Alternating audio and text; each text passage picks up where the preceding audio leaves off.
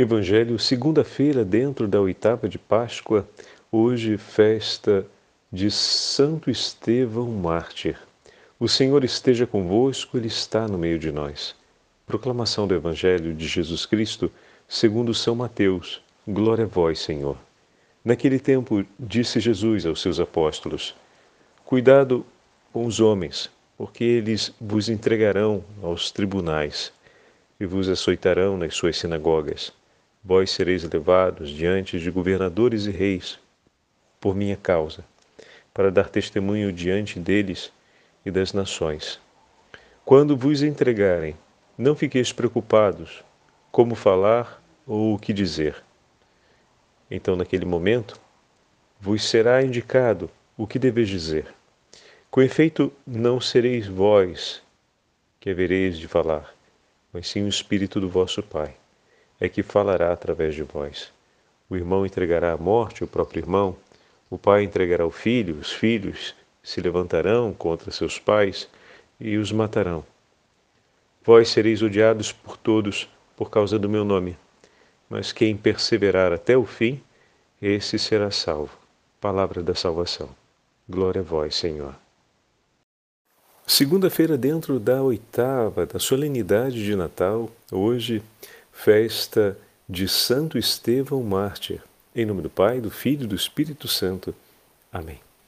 Queridos irmãos e irmãs, com a celebração do domingo, demos início à oitava do tempo de Natal. Então, a solenidade do Natal tem uma importância tão grande que a sua alegria se estende pelos oito dias sucessivos, o que significa dizer que do dia 25 até o dia 1 de janeiro estaremos celebrando a grande solenidade do Natal do Senhor. E hoje, nessa segunda-feira, soma-se a memória festiva de Santo Estevão, o primeiro mártir. O livro dos Atos Apóstolos que ouvimos hoje na primeira leitura nos traz a narrativa da a narração da, da execução de Santo Estevão, que acontece diante de Saulo, que mais tarde irá se converter e passará a se chamar Paulo, o apóstolo São Paulo. Muito bem. Na liturgia das horas de hoje, temos o sermão de São Fulgêncio de Ruspe, na segunda leitura do ofício das leituras, que nos traz essa aliança espiritual que se estabelece entre Estevão e Paulo. E vale muito a pena ouvirmos, daqui a pouquinho nós vamos ouvir a narrativa desse texto, que merece ser parte da nossa meditação ao Evangelho de hoje. Bom, o Evangelho de hoje, o Evangelho que acabamos de ouvir, traz para a gente a voz não daquele menino, mas a voz do homem, de Cristo Jesus, que chama os seus discípulos, aqueles que estão no seu segmento, a assumirem o compromisso de perseverar, de seguir até o fim. O Senhor, de maneira clara, diz que os discípulos tomarão sobre si a sorte do seu Senhor e caberá a eles o compromisso de perseverar até o fim. Baseado sobre essa verdade, o Senhor que nos chama ao compromisso, Santa Edith Stein, ou Santa Benedita, Santa Teresa Benedita da Cruz, como será chamada na vida carmelita, escreve um belíssimo texto sobre o mistério do Natal, onde une as duas realidades. O menino, deitado na manjedoura, que nos recebe de braços abertos, e ao mesmo tempo o Senhor que nos fala, o Mestre que nos ensina, o Mestre que nos orienta, o Mestre que nos chama ao seu seguimento.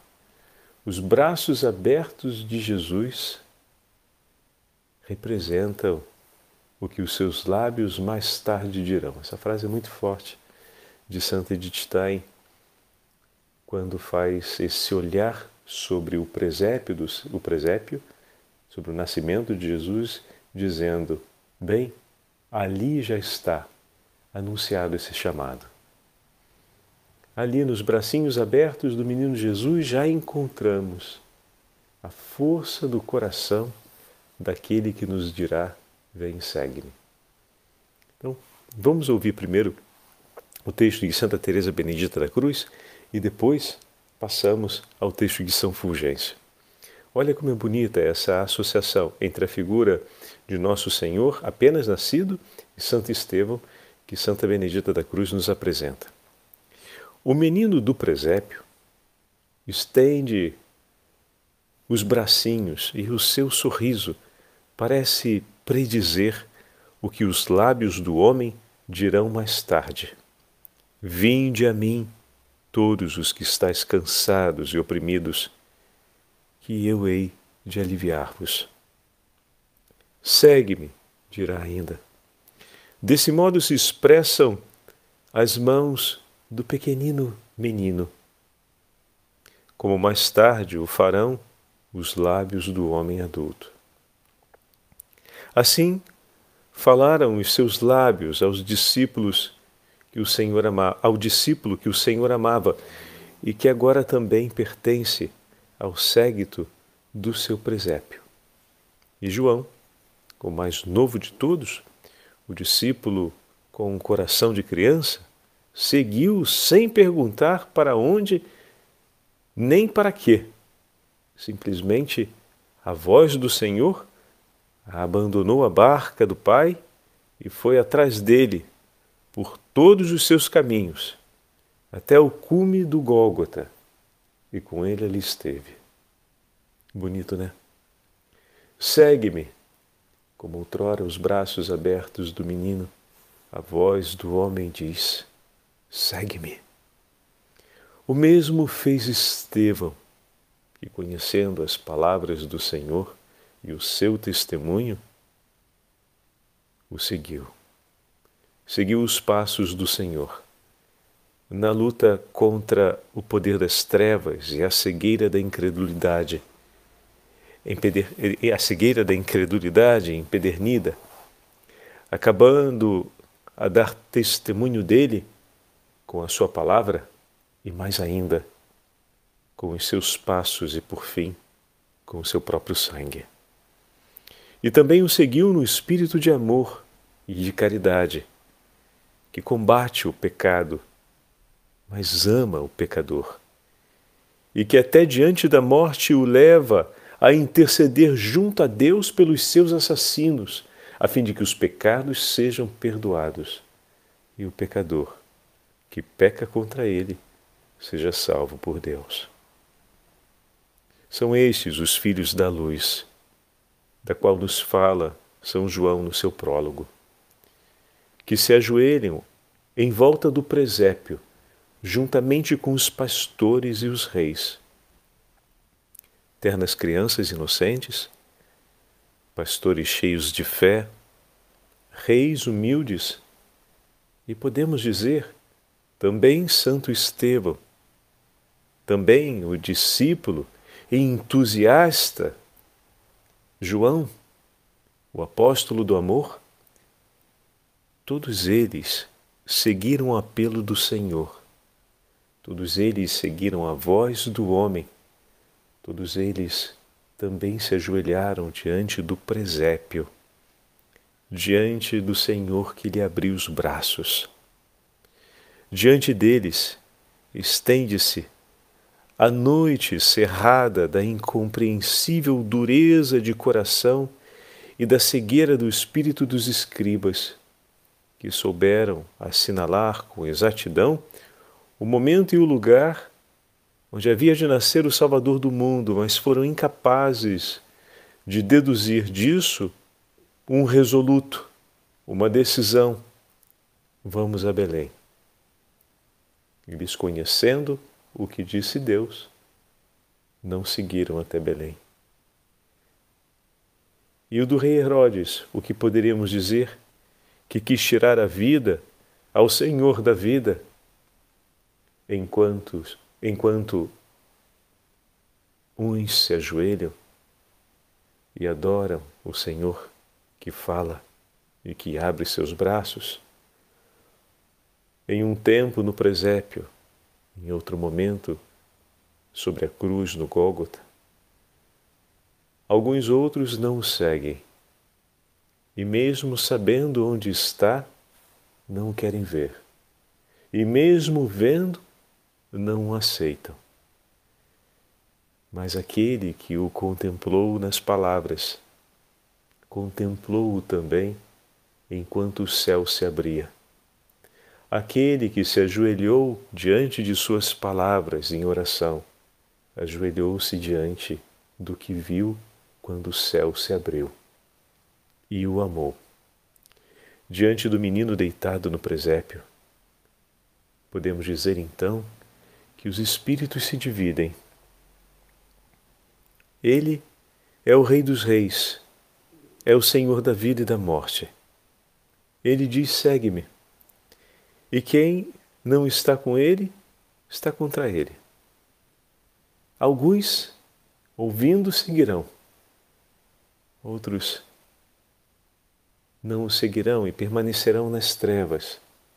Aqueles que, ouvindo a sua voz, o seguirem, encontrarão repouso em seus braços e com ele contemplarão a luz. São João, no seu prólogo, nos falou essa verdade.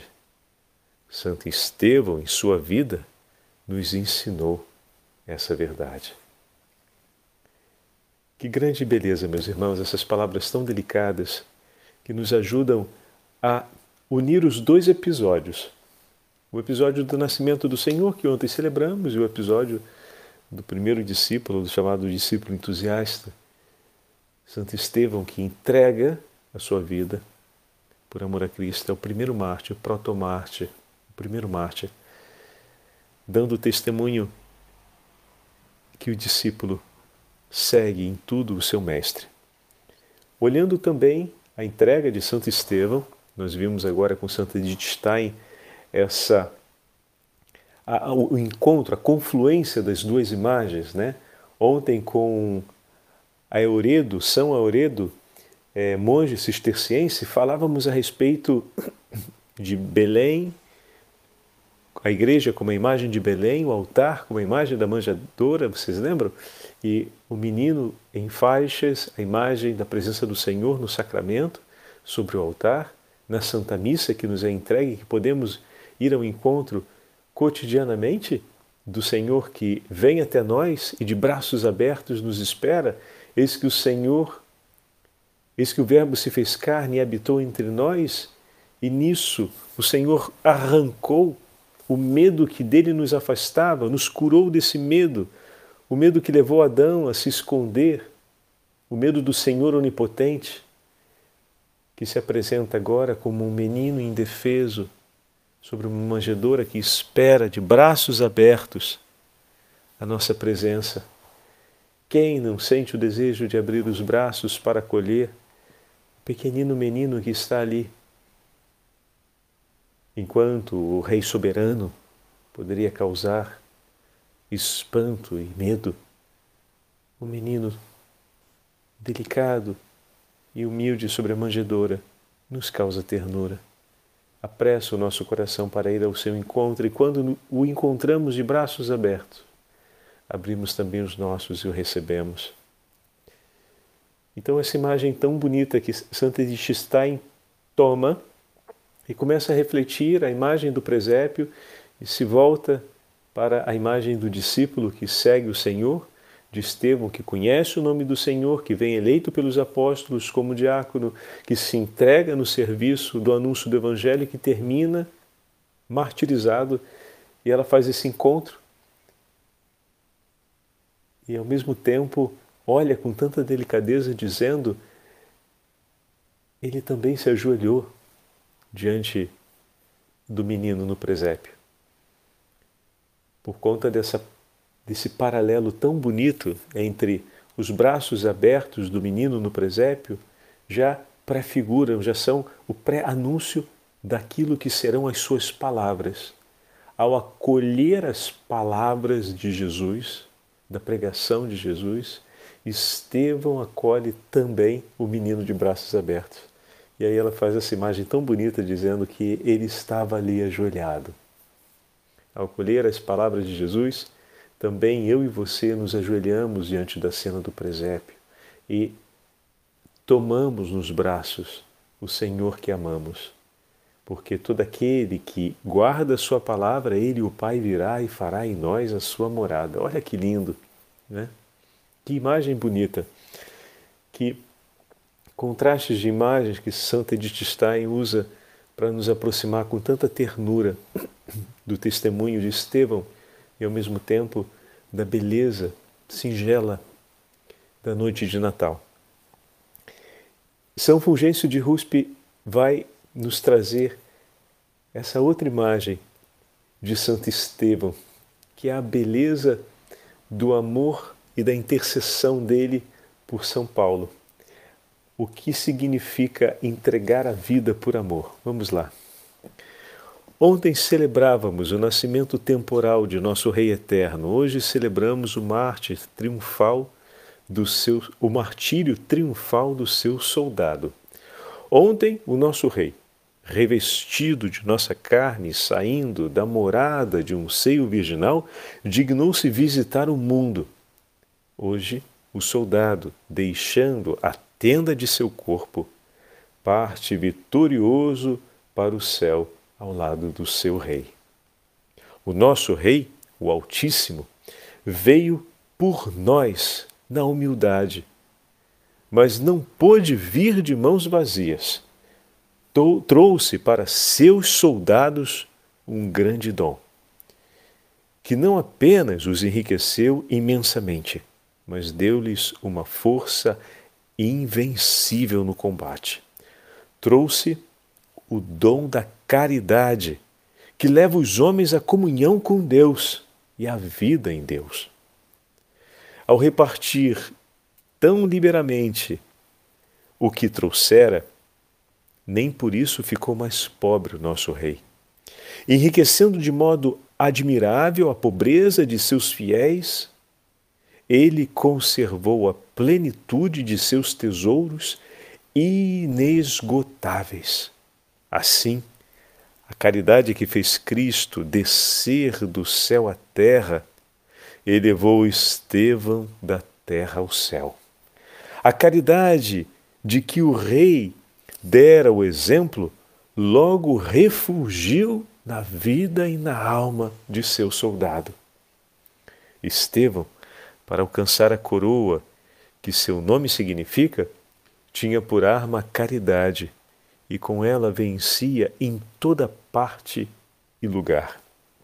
Por amor a Deus, não recusou perante a hostilidade dos judeus, por amor ao próximo, e intercedeu por aqueles que o apedrejavam.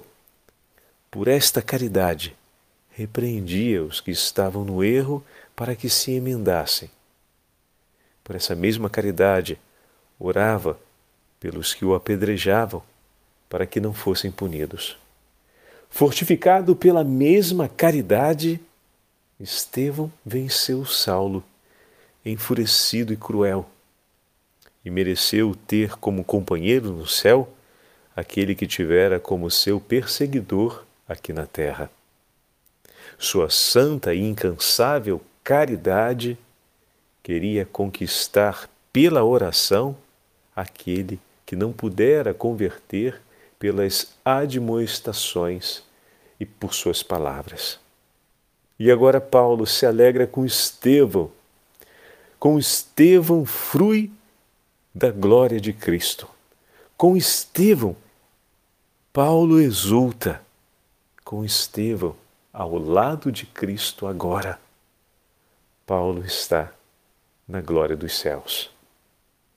Aonde Estevão chegou primeiro, martirizado pelas pedras de Paulo, chegou depois Paulo, ajudado pelas orações e a intercessão de Estevão.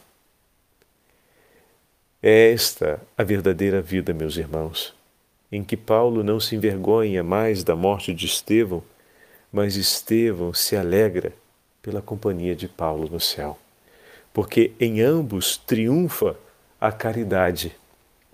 Em Estevão, a caridade venceu a crueldade dos perseguidores. Em Paulo, a caridade cobriu uma multidão de pecados. Em ambos, então, podemos dizer com toda certeza, a caridade mereceu a posse do reino dos céus. Em ambos, a caridade de Cristo venceu. A caridade é a fonte e origem de todos os bens. É a mais poderosa defesa contra todos os males. É o caminho, meus irmãos, que nos conduz para o céu e que leva conosco todos aqueles que o Senhor coloca em nossa vida. Quem caminha na caridade não pode errar nem temer.